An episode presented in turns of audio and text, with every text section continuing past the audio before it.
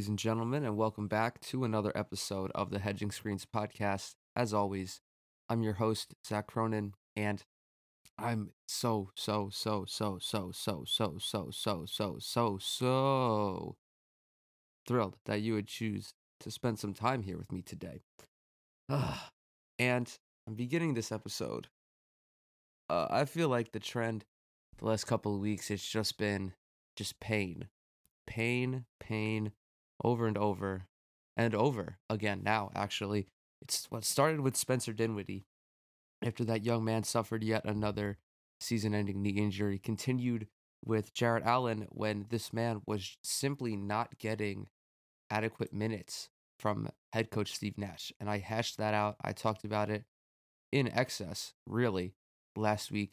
Just um overall my thoughts on DeAndre Jordan being, I don't want to say the go to center, but the center that Steve Nash seems to lean on more, more often than not. Now, when I say lean on, it's not that DJ is getting more minutes than Jarrett Allen, although I believe he did a couple nights ago. I don't remember off the top of my head. I'll pull that up. I'll pull up the stats from. Uh, I forget if it. I think it was the Memphis game. It was either the Memphis game or whatever fucking game they lost right after that. It was either Memphis or or the Thunder. Uh, but either way, either way, it's not that DJ is getting more minutes than Jarrett Allen. Because as of right now, it's Tuesday. The Brooklyn Nets do play this evening. They play Tuesday night. So by the time this comes out on Wednesday morning, these metrics will be slightly off. So as of now, Jarrett Allen is at about 26 minutes a game and DeAndre Jordan is at 17. Both gentlemen have started their fair share of games with Jordan at seven and Jarrett Allen at four. Now, the issue is that the gap in minutes is seemingly not large enough, right? As we know, Jarrett Allen is by far the superior player. There really is no other way around it. Jarrett Allen has simply outperformed DeAndre Jordan by every by every metric, even if you extrapolate it, which I'm doing right now.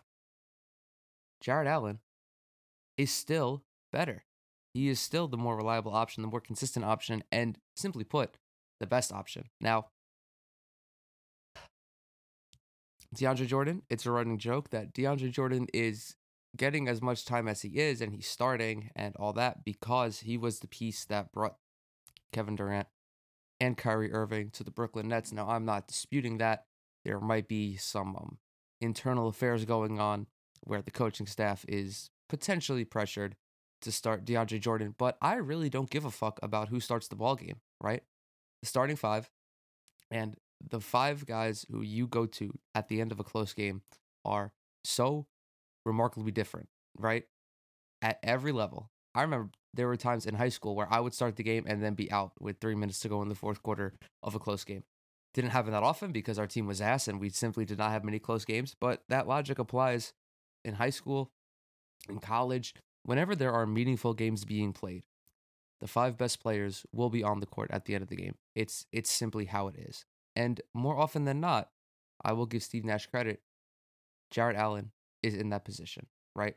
He is still playing a lot of minutes. Granted, I don't think it is enough. I want to see Jarrett Allen, and I think I, am pretty sure I said this last week. I want to see Jarrett Allen up above 30 minutes a night, 32 minutes a night, because he's just got this plethora of talent. And I feel like it's just being so grossly underutilized because, and I, again, I think I talked about this yesterday, and I'm sorry that I'm just like bringing up um, my previous thoughts, but like for him to not see a significant leap in minutes from year three to year four when he is just better is astounding to me. Like, I, it, I, if I were if I were a TV show, all you would see on the subtitles is stammering because I don't understand. I still don't fucking understand it. Like, this guy plays 33 minutes against OKC, right? Which is where, pardon me, I'm a little stuffy this morning, which is where I want to see him at right? That was, I think, a season high. It was a season high. Now, Brooklyn still lost the game, right? Unfortunately, 13 point loss. Um, There was no Kyrie Irving. Unfortunately, Kevin Durant did the best he could, had 36 on 11 and 21 shooting, but like, really, Joe Harris stunk it up. Jeff Green stunk it up. Uh, Taurean Prince was actually quite reliable, but like a whole bunch of rotation guys. Landry Shamet has just been like tragically bad, astoundingly pitiful since coming over from the Los Angeles Clippers. Like this cat, his production is in the shitter. It's nosedived so just unexplainably hard. He was shooting 38% last year from three, shot 42% as a rookie, and is down to 25.6. Like, I. What's happening here? What's hap- What's happening here? I don't understand why Mr. Shamet is just failing to get into a rhythm. Like I I really think that it comes down to just him missing shots. And that is quite actually the most easy way to explain a lot of things that happen in the NBA. It's like, oh, this team lost this game by 30 points. Why? Well, in short, it's because they made fewer shots than the opponent did. But like this is there's something there's something like fundamentally wrong here. I don't know if it's confidence at this point because like we're talking about a guy who has missed 29 of his 39 threes. Like at some point, he like you just and he shouldn't be not confident in himself. Inconfident? Inconfident is the word I believe. He shouldn't be inconfident in himself because like he's got a track record of just shooting the fucking lights out. This guy made 167 threes as a rookie. As a rookie.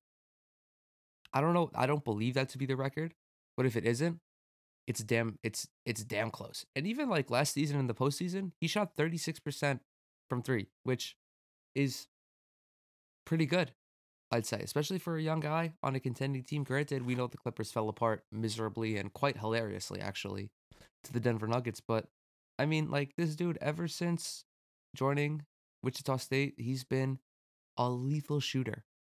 He came in and as a rookie proved that he was one of the best in the league. And how he's unable to replicate that, I, I don't know. And it gets to this weird point where, and I know I'm I'm on a tangent, but this kind of has to be said. It gets to a point where, like shooters slump. Every shooter in the history of the NBA has gone through a stretch where shit simply does not fall for them. Steph Curry goes through it. LeBron goes through it. Reggie Miller went through it. Ray Allen went through it. Everybody. Michael Jordan went through it. Everybody went through slumps. It's different though when it's a role player. And it's always been different because when guys like Steph get into a slump, or someone like Klay Thompson gets into a slump, or Dame, or CJ, or anybody. It can be Kemba, it can be Kyrie, it can be KD, it could be Kawhi, Paul George. All of these guys make up for it by being able to do other things, right? When Steph isn't making threes, Steph can get to the line. Steph is one of the slickest ball handlers the NBA has ever seen. He he can create buckets from anywhere on the court. He makes defenders look silly at all three levels. And it makes it okay that he's not hitting threes at this point. Like Steph could easily score 30 shooting 32% from 3. It's not it's not hard for him. He gets to 30 just more efficiently the other way, obviously, but he's still making an impact. And then again, it's his ability to pass with guys like Kawhi. They're on the glass, they're grabbing boards, they're locking down defenders. They're still making an impact. When you have role players though that aren't hitting their shots, it really throws a wrench in everything because you're banking on this guy being able to do his job, right? And I'm not trying to shit on Landry Shamet because he knows he's not he knows he's not playing that well right now. And I do want to give him the benefit of the doubt. I do want to remain optimistic because obviously the Nets being my favorite team, I want them to be successful and I want all of the players to be successful. And, you know, maybe Shamet, a third year guy, he's just really struggling because there was no training camp. And having moved in the offseason, he has to pick up and relocate his entire fucking life, right? He's got to move across the country potentially. I don't know where his uh, I don't know where his residence was before this, but he had been in Los Angeles for one full season, a season and a half, really. So even if he's living in an apartment, right, he's still got to pack up all that shit. He's got to move his life across the country, quite actually across the country, right? From Los Angeles to Brooklyn, which is about as East Coast as you can get. That, along with the pandemic, along with just having to, like, we don't know what he's dealing with at a personal level. And folks are going to come in here and say that, well, even if he is dealing with something, it shouldn't impact his job. You know, you go to work and you get to work. And well, while that applies to us regular folk, you cannot compare what us regular folk do to what athletes do. Being an athlete is a different eh, like I so many of us just are unable to comprehend what it takes to be a professional athlete, right? Just the physical fortitude, the mental fortitude as well. Just knowing that every day if you play badly, people are gonna fucking shit on you, right? Um, I started watching Last Chance U recently, and I'm on the second part where they're still following EMCC, and they're doing this interview with Ed Holly, the um the defensive coordinator, and he said something along the lines of, you know, if I'm a bank teller and I have a bad day, my boss knows that I have a bad day, and I know I have a bad day, and that's the end of it, right? You work at a bank, or something like that, you work in a restaurant, you work in a customer service field, you're, you know, doing support for who, uh, whomever, you're doing support for Microsoft, whatever. If you have a bad day, it, it really stops right there. Like you go home and you talk to your wife about it, you talk to your boyfriend about it, you talk to your girlfriend about it, you talk to whoever. It's like, oh, you know, today kind of sucked, you know, whatever. Like my family members come back from work and they're like, you know, I had a shitty day today, but kind of just move on with it. There's no lingering effect when you're an athlete, if you have a bad day, people are going to continue to talk about that bad day until you have a good day. And some guys are just simply unable to have good days. Like Landry Shamet has yet to have a good day. That might be a little hyperbolic, but like he has had more bad days than good days. And he's not the type of guy to where he's doing other things to offset it. So there is definitely the mental toll that it takes. But like, especially with everything else going on, like it's just it's so fucking it's so difficult for a lot of these guys right now. And you know, guys like Bradley Beal, Devin Booker, the stars are going to come out and they're going to produce. Like Zach LaVine has been on a tear. He scored uh 38, what's 38 plus 32? That's 70, right? 70 plus 48. Zach LaVine scored 108 points in th- in his three most recent games and the Bulls dropped every single one, right? Pertinent to the conversation because he's someone who goes out and has a good day regardless of what the team is going to do, right? He's in that tier. Landry Shamet is not in that tier. And he has not played well. And again, he knows he hasn't played well. Everyone knows he hasn't played well. I'm not trying to shit on him. I am just you know, looking at the stat sheet and going, this guy has not been that great. But you know what? There have been a bunch of guys on the Nets that have not been that great, right? Jeff Green. Jeff Green had a bad day last night, or not uh not last night, last game. We're gonna talk about it. Jeff Green has to do better. I mean, just like going up and down the list, like Chris Chiozza, he's played in five games, shooting 27% from the field. Taurean Prince has had he's been better of late, but still he's shooting less than 40% overall. I mean, Caris LeVert has been kind of inconsistent. Yes, he was huge against who was he huge against? Um, he had like 43 against Memphis, I think it was. Yeah, had 43 against Memphis. Brooklyn lost the game. Before that, though, had 22 against Philly, but really just did not have a good game as a scorer, right? 9 to 25, missed all five threes, shot 4 of 10 from the line still managed to score 22 points. He did, however, have 10 assists and zero turnovers. But like Caris LeVert has also had a bunch of bad days. And, you know, us Nets fans, we have picked on him. And if so, we've picked on him more than the other guys because you know what? You're one of like the foundational pieces of this organization. You, you, compared to everybody else, cannot really have bad days, right? We're not expecting that from you. When Caris LeVert takes the floor, right? He's 26. He's entering his prime. Folks are done babying him, right? He's been in the shit. He knows what it takes to get the job done on the professional level. He may not be Kevin Durant and Kyrie, but we kind of have that expectation of him where he's going to come in and he's going to be an instrumental part of what the team does. He's going to get, you know, 22 points and out six assists. And that's and that's it.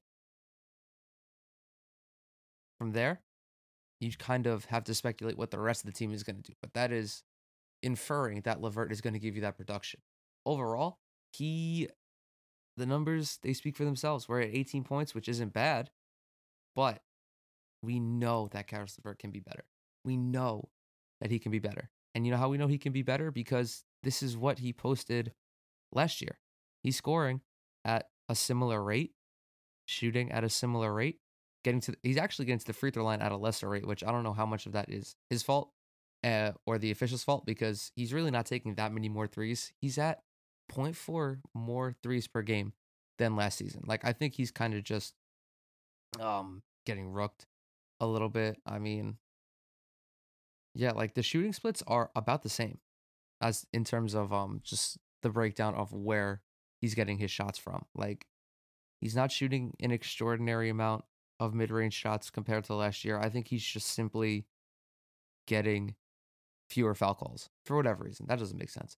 But I'm not here. I'm not here to cr- to critique the officiating because, like, the officiating is always going to be sus, right? Every team is going to have at least one game where the fans, the analysts, the media, even, like even the people on the team are going to be like, dude, the officiating was just like they they had it out for us, and that's just something that you got to live with. And it's kind of old, it's kind of an old school way of thinking, but like you got to be in a position to where you can't even really say that the officiating affected you, right? Like if you're up by 25 and you wind up losing that game, how much of it is the officiating and how much of it is your inability to make shots to defend? I think this happened against Portland a couple nights ago. I forgot exactly who they were playing and I fell asleep at the end of the game. But I woke up and they were like, this is the final, you know, three minutes or whatever. And all it was was just like miss shot, miss shot, miss shot, miss shot, offensive foul, miss shot, miss shot. Like you gotta, you really gotta capitalize on your opportunities. And I'm trying to tie this back into the Nets because I feel like I've gone on this fucking ridiculous tangent, but a lot like it's so hard to watch this team and analyze and discuss what needs to be fixed when a lot of it is guys just not making plays. And I'm looking at I'm also looking at Steve Nash too because I'm I understand that Steve Nash is a first year head coach. It's gonna be a little rocky. He's gonna have issues. I mean, shit. Kenny Atkinson was still making rotational. He was still Kenny Atkinson was still fucking up his rotation like three years into the job. Like there are just some guys who are not good game managers as head coaches, right? How do you offset that? You bring in assistant coaches who know what the fuck they're doing, right? You brought in Jacque Vaughn, who showed that in the bubble, he really does know how to coach, right? And he worked well alongside Kenny because Kenny was the player development guy. He knew how to make his players better off the court. I guess if that makes any sense, just in terms of like their skill set. And then pairing him with Jacque Vaughn, a guy who knows how to put these guys in the position to maximize that skill set. That is like that's a fucking great combination. And Steve Nash is kind of in the same boat. He doesn't appear to be a great game manager.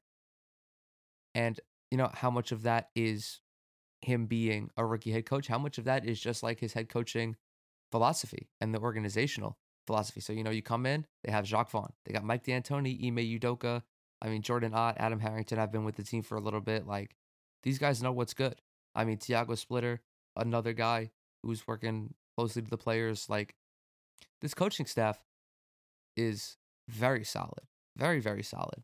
And it's also their op- it's also their obligation to help Steve Nash along the way. Like, you can't just let this man, you know, hang out to dry just because he made a couple bad decisions. And like again, I'm really not too fired up about all of this because I did not expect this season to go extraordinarily well. My expectations, as I've discussed previously, were quite tempered, actually. Like I'm sure the Nets are gonna walk to the playoffs maybe not walk, but they're going to qualify for the playoffs off of talent alone.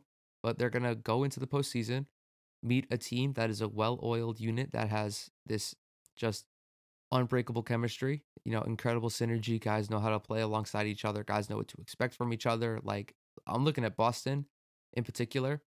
Philadelphia is another one potentially. Milwaukee, of course, just teams who know, just teams that have a clue, right? Teams and head coaches that have a clue.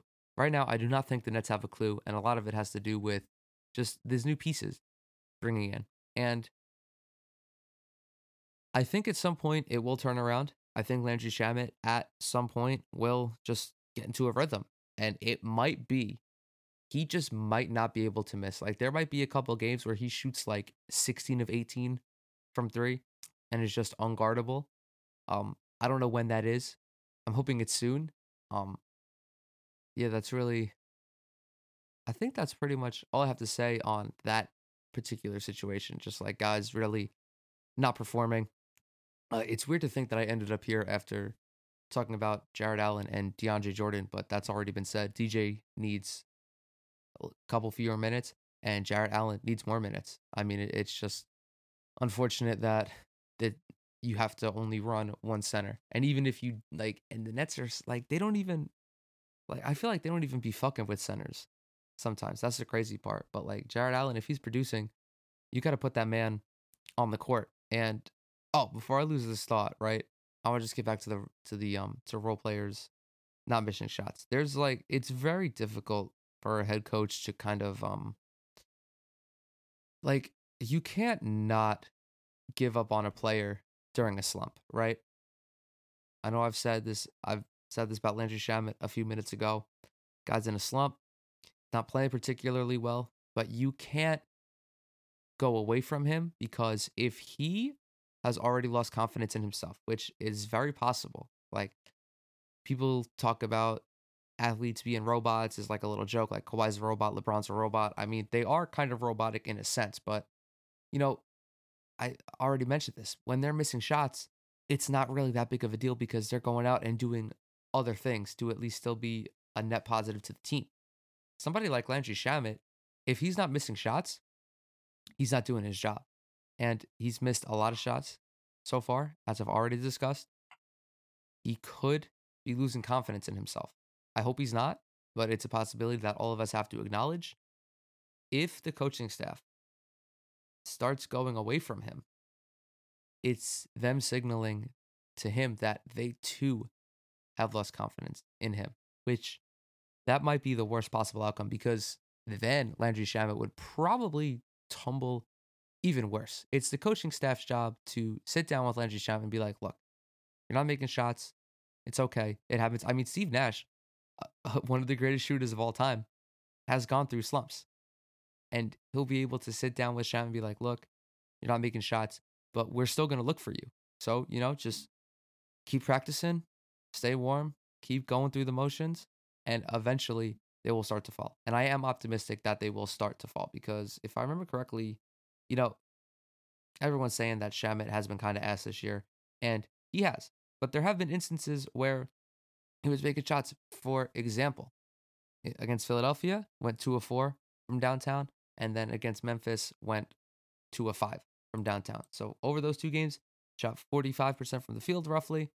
I mean, again, not crazy volume, but he's seeing the ball go through the basket, which is really all he could ask. And then also against Memphis, had four assists, two steals. So, like, it's really just trying to find ways to get him involved. And then, of course, against Atlanta, popped off 14 points, didn't miss a shot from anywhere, mm-hmm. just looked unguardable. Like this version, the Atlanta Hawk, the version of Landry Shamet that went against the Hawks is really the best possible outcome for the Nets. Someone who doesn't take a lot of shots, but makes the most of them. I mean, 14 points on five shots is remarkable. I don't think it'll happen again because that is that's that is quite actually in that's unmaintainable. That is unmaintainable efficiency. But if you can at least like strive for that and just make the open shots. That's really it. Just make the open shots. You know, when the defense is giving you something, take it. I mean, against Charlotte here, he's got 0 of 9, 0 of 8 from 3. I mean, if they're giving you the shots, take them because the defense, I don't care how poorly Landry Shamet is playing, it it will never get to a point where the defense is just letting him shoot. He is too good of a shooter to let that happen. And even though he's down right now, teams are still respecting him as if he's shooting 40% from the floor. Because for guys like this, all it takes is that one shot to go through. All it takes is for that one shot to go through, and they're just they're off and running, and they're impossible to reel in. But I want to get to um a more pressing topic with the Brooklyn Nets. Everyone in the league, everyone who follows it, who works in it, the players, the coaches, know everything that is going on with Kyrie Irving. Kyrie Irving has not played a game since Utah, whenever the whenever the fuck the Nets played Utah. I don't remember the date off the top of my head, but he shit all over the Jazz in that game. 29 points, 10 of 19 shooting, 5 of 7 from 3, and has proceeded to miss the three following games with personal issues. He will miss the game against Denver tonight with personal issues. Um, although I'm not sure if that is like what we'll say on the injury report, but he's gonna miss this game. He's also probably gonna miss every other game this week, which Woj reported. He said, um, actually, I don't want to, I don't want to get into that just yet, but this is a very um, sensitive topic, and I, I'm gonna talk about it very, very carefully because I respect Kyrie Irving as a basketball player, but I also respect him as a human being. I respect his privacy. Um, I'm not really going to speculate about why he's missing games. I'm more so just going to talk about um like the basketball related aspect of this. So Kyrie Irving is someone who we know to be very um mental health conscious.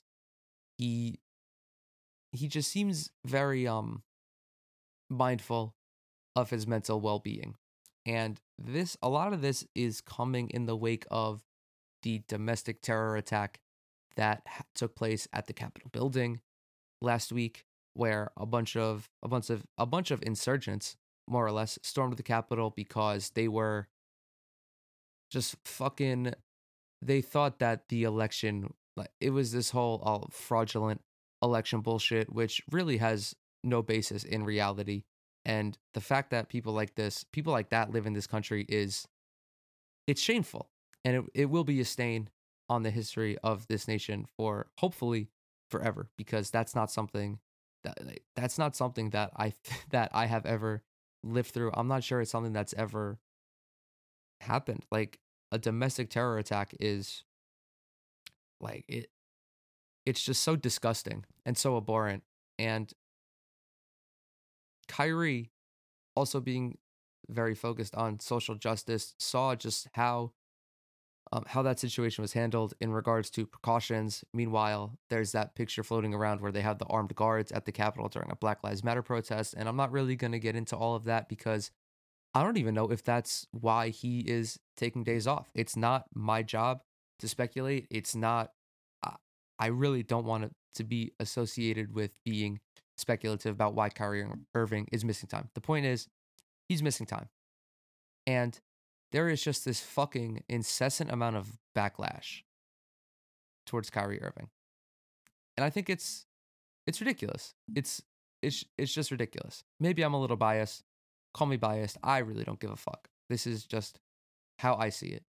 Kyrie is being slandered and I retweeted something the other day. I'm going to pull that up real fast. So, um, this guy who goes by Coach DJ on Twitter says Kevin Love and DeMar DeRozan discussing their personal battles with depression. Me- men's mental health matters. Kyrie Irving takes a personal leave that was agreed upon by him and the team for undisclosed personal matters.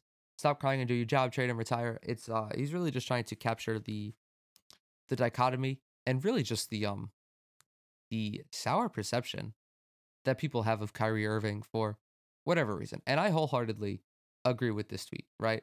I was elated when I saw Kevin Love and DeMar DeRozan talking about their struggles with um mental illness and just everything in that regard. I'm very I'm I'm just grateful that young people have guys like DeMar and Kevin Love to look up to and, you know, that it's okay for men to be okay, especially men in particular, because just um a lot of the stigma that's associated with men um being vulnerable and everything. So I I love the fact that these guys are using their platform to push that. And I also think that the second part of this tweet is equally correct. People are just throwing dirt onto Kyrie and they don't even know why he's not playing, right? Of course, there was him not telling Steve Nash or waiting to um or just really overall the whole situation with him and Steve Nash where they weren't in like direct communication or whatever or that Kyrie wasn't answering Nash's text. That was wrong, but it's not like Kyrie just ghosted the team, right? He spoke to his teammates. He spoke to people in the organization. Like I think that maybe he just had a hard time talking to Steve Nash about it. Like I, I, I don't know why. Maybe I, am not even gonna say maybe. I, I don't know why. That's all I'm gonna say on that matter. I don't know why Kyrie didn't talk to Steve Nash. Um, I also really don't care. My thing throughout all this is that what the fuck just happened? My brain just straight up stopped working. Like I my brain just fucking stopped working during this crucial moment. I'm trying to What is Wow, I'm fucking I'm so beat, dude. What the fuck was I just talking about? Okay. At any rate, the point here is this. Kyrie Irving is tweet is treated unjustly for missing games for personal reasons. When no one knows those personal reasons. And quite frankly, no one should know those personal reasons. If something's going on with his family, let him handle it. You know, this kid has had a very difficult life, losing his grandfather, his mother. You know, he probably understands like what family means to a lot of people more than the general population. Like this kid has been through a lot of shit. And on top of that, he is one of the most famous athletes in the world. He's super recognizable, a global icon. I mean, hit one of the biggest shots in the history of the NBA to help bring Cleveland its first professional championship in half a century. Like there Kyrie has been through so much. And for people to say the things they're saying about him, it's just it's wrong and it's shameful. And it really points to people just their lack of empathy and their lack of compassion. And it's, I just think it's stupid. It's stupid of y'all to act that way towards a human being who is most likely going through some shit. Like if he has to, like if he's missing a couple basketball games to go handle something privately, that's his prerogative. The NBA should I don't well, I don't think they should discipline him because he's again, he's going through something, right? Let him figure it out. And if he's unwilling to talk to anyone in the organization, the organization has to honor that. They shouldn't try to beat an answer out of him. Really, all they can say is, "Hey, Kyrie, we're here for you. Take as much time as you need. If you need anything, our doors are open, our phones are on. Just reach out and we'll be happy to assist you." That's all the organization needs to do. Just check up on him, make sure he's good, make sure that everything is being handled, and just, you know, plan for the games without him. You know, it's the NBA. It's not always going to be a, a smooth ride. There are going to be bumps along the road.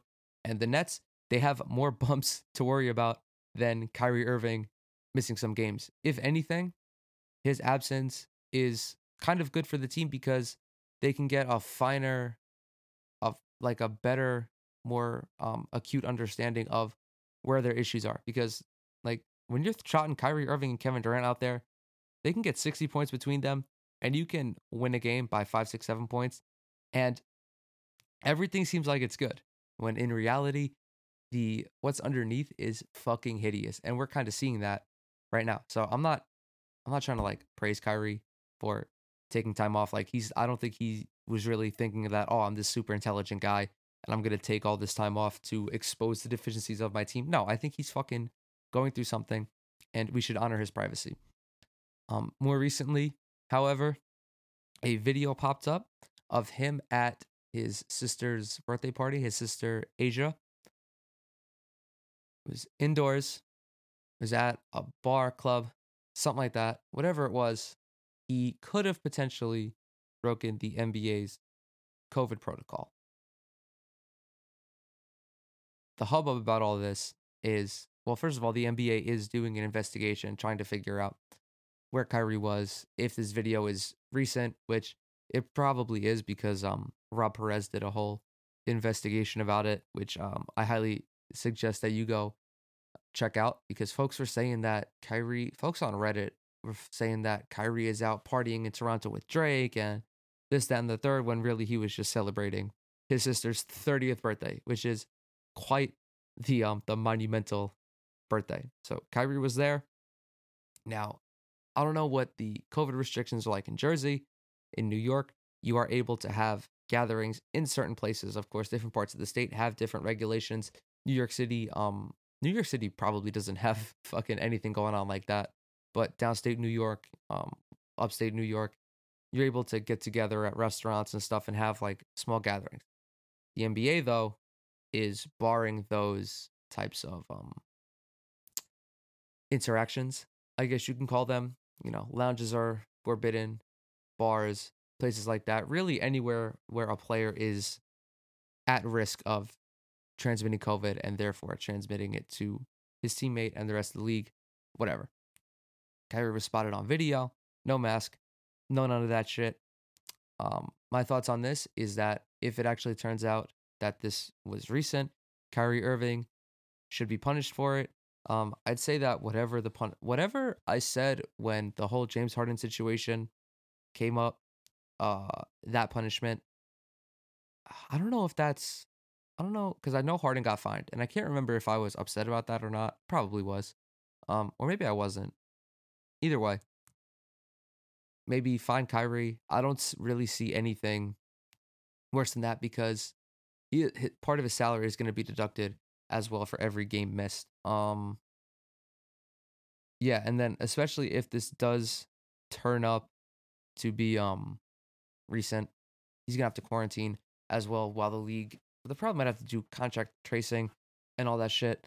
Um I do want to get into this a little bit, but as far as this whole thing, um I'm not like disappointed in Kyrie or everything. It stinks that he got caught on video, but like you know, we're talking about this guy who is missing time due to personal reasons. And if he wants to be around his family, I really can't begrudge him for that. Like, I'm not trying to be this hard ass authoritarian, like this fucking crazy guy who's like, oh, you know, you're doing COVID, you can't go out and do anything fun because it's it's hypocritical. Like, uh, who who the fuck am I to be like, oh, Kyrie, Kyrie shouldn't be out celebrating his sister's birthday when it's like I've gone out.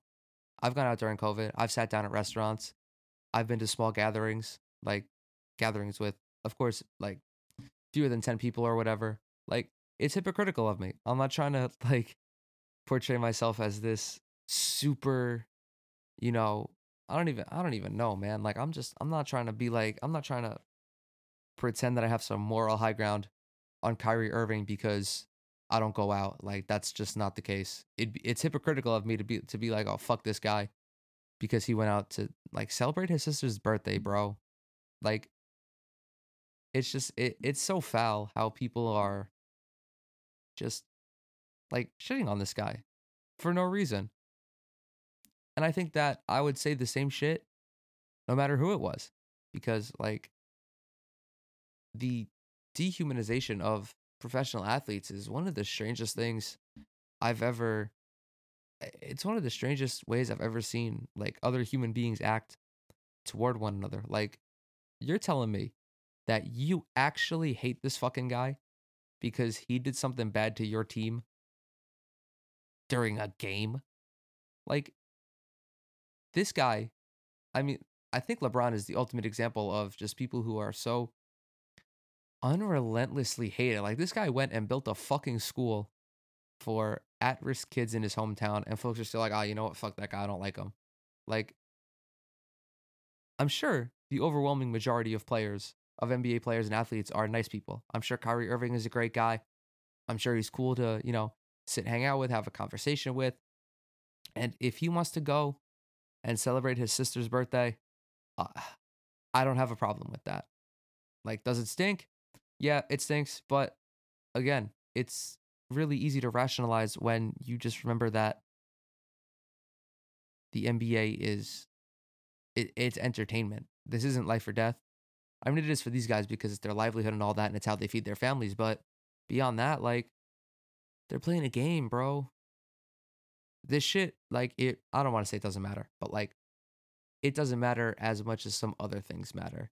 Like, I'm glad that the NBA is here, but um, they had to have been able to like foresee weird shit happening.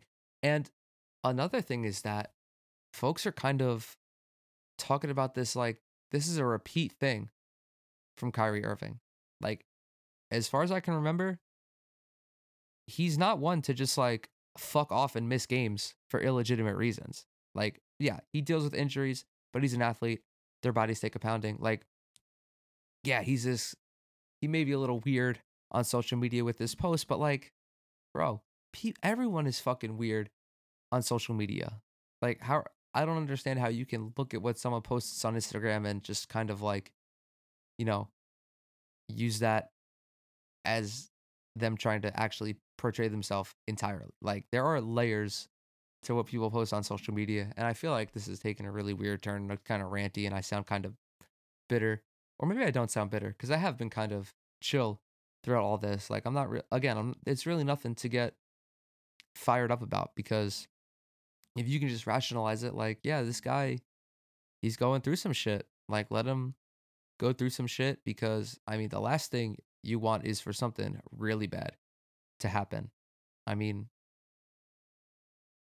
uh, yeah, like, again, I'm not like, I don't, it's weird because I don't know if I'm defending Kyrie. I mean, I am, of course. Like, always take care, always take care of your mental health probably over everything else. Your mental health definitely supersedes your physical health in that regard. But like I think he like he's not doing anything crazy.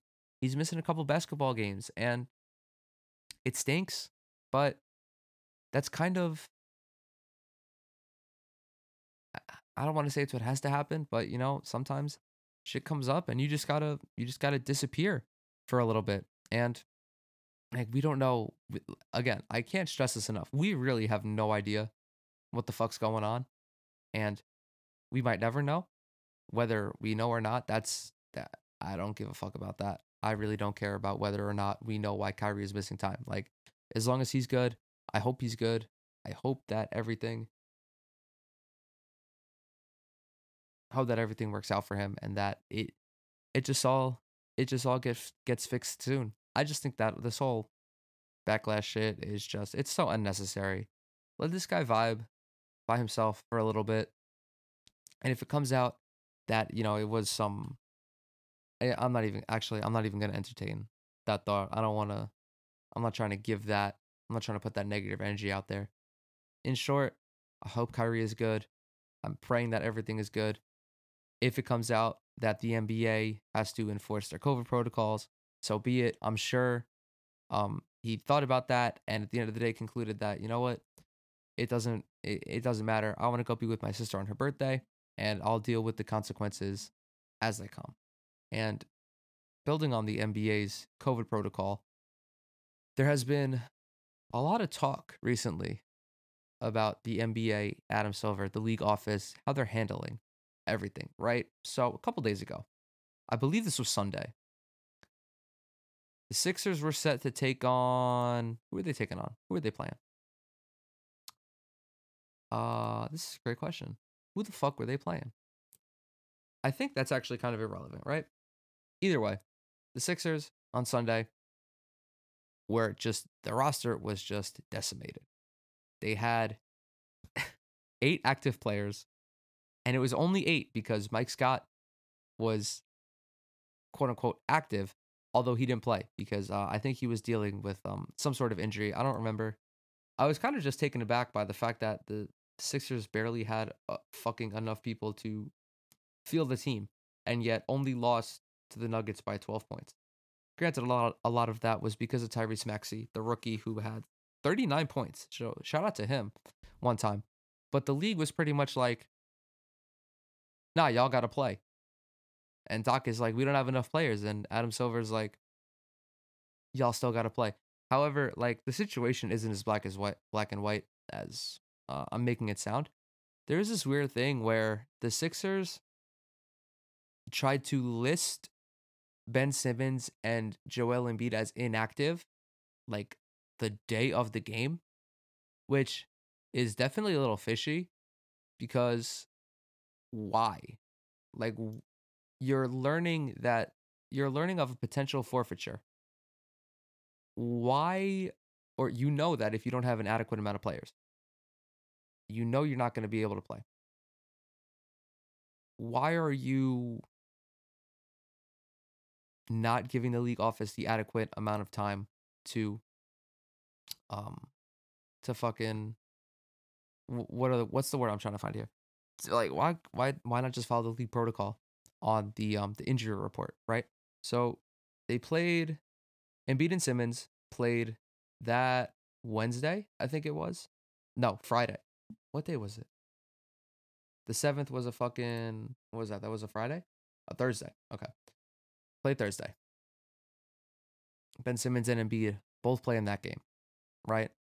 I think someone said that they were going to rest those two on Friday, regardless of what was happening, but that wasn't that wasn't clear on um on Friday. I mean, they were going to rest. They were.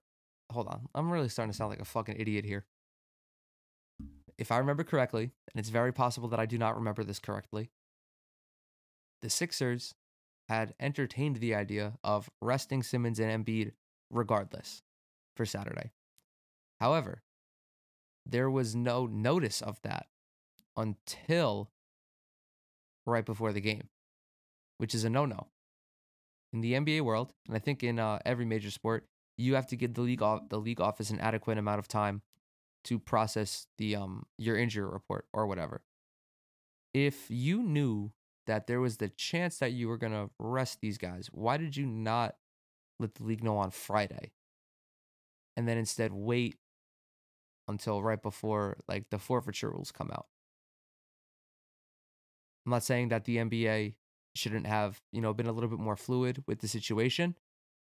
I just think that in this instance both sides are they're kind of wrong, right? Let me actually see if I can find Okay, here we go. No organization wants to play a game with eight players, especially against an opponent like Denver, who is kind of sucking ass this year. Sixers might prefer postponement, but NBA's pressure to keep a balanced playing field for each team faced with these situations in pandemic. This will be a recurring instance. That is, of course, talking about teams being short staffed, not having an adequate amount of players. Now, this was on January 9th that Woj went ahead and uh, tweeted this. He goes, he quotes the tweet I just read and says, the Sixers have been talking to Embiid and Simmons about their ability ability to play today, but in this case, the hard part for the franchise will be that no injury had been shared with the league's basketball operations department. Sixers are planning to list Embiid out with back tightness and Simmons with knee swelling. Neither will play, and then he goes on talking about um, Mike Scott, yada yada. The Sixers did not handle this situation, I think, as cleanly as they could have. Also, with that said, the NBA should have been a little a little more caring and a little more compassionate in this regard. This was of course um before they really started postponing games. I think there have been four games postponed already. Uh, let me just Google this shit real quick. NBA game postponement. I spelled postponement wrong. Great. So there was that game that they refused to play. They who did uh I think Dallas New Orleans was postponed Monday night. Um it says here Heat Celtics postponed due to um health and safety protocols. Yeah, there have been a bunch of games where the league was just like, you know what? fuck it, we'll scrap it. Now, how am I going to talk about the NBA's COVID protocol, right? So, the league decided not to do a bubble. I understand why they decided not to do a bubble. Even like, well, I don't know how many people understood why, but in short, you can't lock players in isolation for six months. It's not going to happen. Away from their families, away from everything. It is, it's impractical. It is quite actually impractical. For the postseason, different story. Regular season, no fucking shot that's happening. I thought that maybe they should have done what baseball did and do like the regionalized schedules just to limit the travel and, you know, really limit any potential outbreaks because it stinks if you have like the Wizards, for example, they go to New York, they play the Knicks, and then New York plays like the fucking Nets, the Cavs, and then Portland, right? I don't think it would take that long for the NBA to figure out something's going on, but still, you're potentially infecting three other areas. If you did the regionalized schedule, you could at least, in theory, mitigate those spreads. The NBA refused not to do that. Instead, their ultimate plan shorten the schedule and design it so that way there are ways for you to work around postponements and move games around, stuff like that. With that said, I don't know how exactly the NBA did this. I didn't analyze the schedule and think, okay, they left a fucking three week spot open in April to make up for lost games, which, you know, I think that would have been a good idea because the NBA always takes a couple weeks off in between the end of the regular season and the postseason. You know, if they wanted to trim a couple games off the schedule and do like two weeks at the end of March and then two weeks in the beginning of April to make up for lost time, more or less, I think that would have been a very solid idea. But again, I don't know how exactly the NBA designed their schedule. What I do know is that if you went out of your way to schedule teams differently because of the pandemic, which is still pretty smart move by the league, then you should be more than willing to just postpone a game as soon as you know that there is contact tracing going on. Maybe not as soon as you know, but as soon as like teams are directly impacted, just be like, you know what? Scrap it. And just worry about it later. I also understand, however, why the league would go through with some of these games because if like you just start postponing games at an astonishing rate, it's going to fuck up the schedule even more. And you might not even have the ability to make up all of these games. So I'm um, like, it's very, it's not black and white. This is a very nuanced topic, right? Maneuvering around a pandemic, which is somehow still raging, by the way. I'm not sure how the fuck that happened. Maneuvering around that is so just incons- incomprehensibly difficult that there was no shot that the NBA was going to get this right on the first time. No sport has been able to navigate this correctly. I don't know if anyone's noticed that, but baseball had issues in the beginning. The NFL had issues in the beginning. The NBA is having issues in the beginning. And hockey could also probably have issues in the beginning as well, right? If there's no bubble, I don't think I don't think the seasons are going to go smoothly. With the NFL, however, the NFL really get, got lucky by having only really three games, three days dedicated to games, right? There's Sunday, which is the big NFL day, as everyone knows. Monday's pretty big too. They do play games on Thursday and Saturday, um, but those are, well, the Saturday games don't really happen until the end of the season. And then Thursday, it's only, I think, like one game. So you still have all these other spots to move things around, right?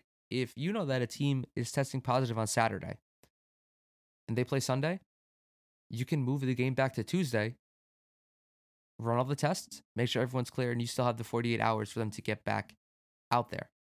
And that game will still count for that week. Of course, the issue is that those teams will be on short rest, which is something the NFL had to worry about, but I think they navigated it as cleanly as possible. And I'm not one to compliment how the NFL runs its operations, but they did a pretty decent job. I can't lie. Baseball also did a pretty good job. Um, just recovering from that horrific outbreak they had early in the beginning. But that was kind of different though. Like this is just one team fucking around, and they wound up having however many people, players and coaches testing positive. With the NBA, there are these small like clusters where people are just like having to go through contact tracing. And it's not even that all these guys are testing positive. I think they um they said that the most recent round of coronavirus testing only returned like four tests or something. I don't know, it was minimal, but you know, these guys are locked in rooms together. They're doing film study. I mean, we saw it with the Saints when they had to play without all their running backs because someone in the running back group gets sick. Everyone's got a quarantine, contact trace. Even if they're not sick, they're not able to play because we, well, we simply don't know. Same thing with the Broncos and their quarterback situation. Um, I'm not surprised that the NBA is fumbling this early because you can have a theoretical way of dealing with something, but in practice, it might not prove that effective. And I think it's really too early to tell with the NBA because it's only been a couple of weeks. But like, if we get into February and this shit is still happening, uh, I don't know how they're going to come back from this. Like, this isn't. I, I don't even like. I don't even know what they could do. I feel like just being as fluid as possible with the schedule is really the best option at this point. Just seeing kind of what happens. I mean, like, I know I read something yesterday where the NBA is most likely super hesitant to pause the season because if y'all remember when the season was getting set up again and guys were coming and getting tested, the positivity rate was higher. I don't know how much, I don't recall off the top of my head, but it was more of an issue with guys coming in than it was once guys were actually in. And we're seeing this, right? The NBA has not surrendered many positive COVID cases. And I want to commend the players for that because it means they're following protocol and you know they're really taking this seriously for the most part. Sometimes, you know, you just get you just get caught lacking. Like a lot of the times you could just like run out to the supermarket and come back you got COVID. Like some you really don't know with a disease like this. You could just like you could just be chilling, having a vibe, and one person comes over and fucks your day up. Like that's that's the crazy part about all this. And because this shit's so crazy, like you kind of just have to take it day by day. If that means postponing a game or two,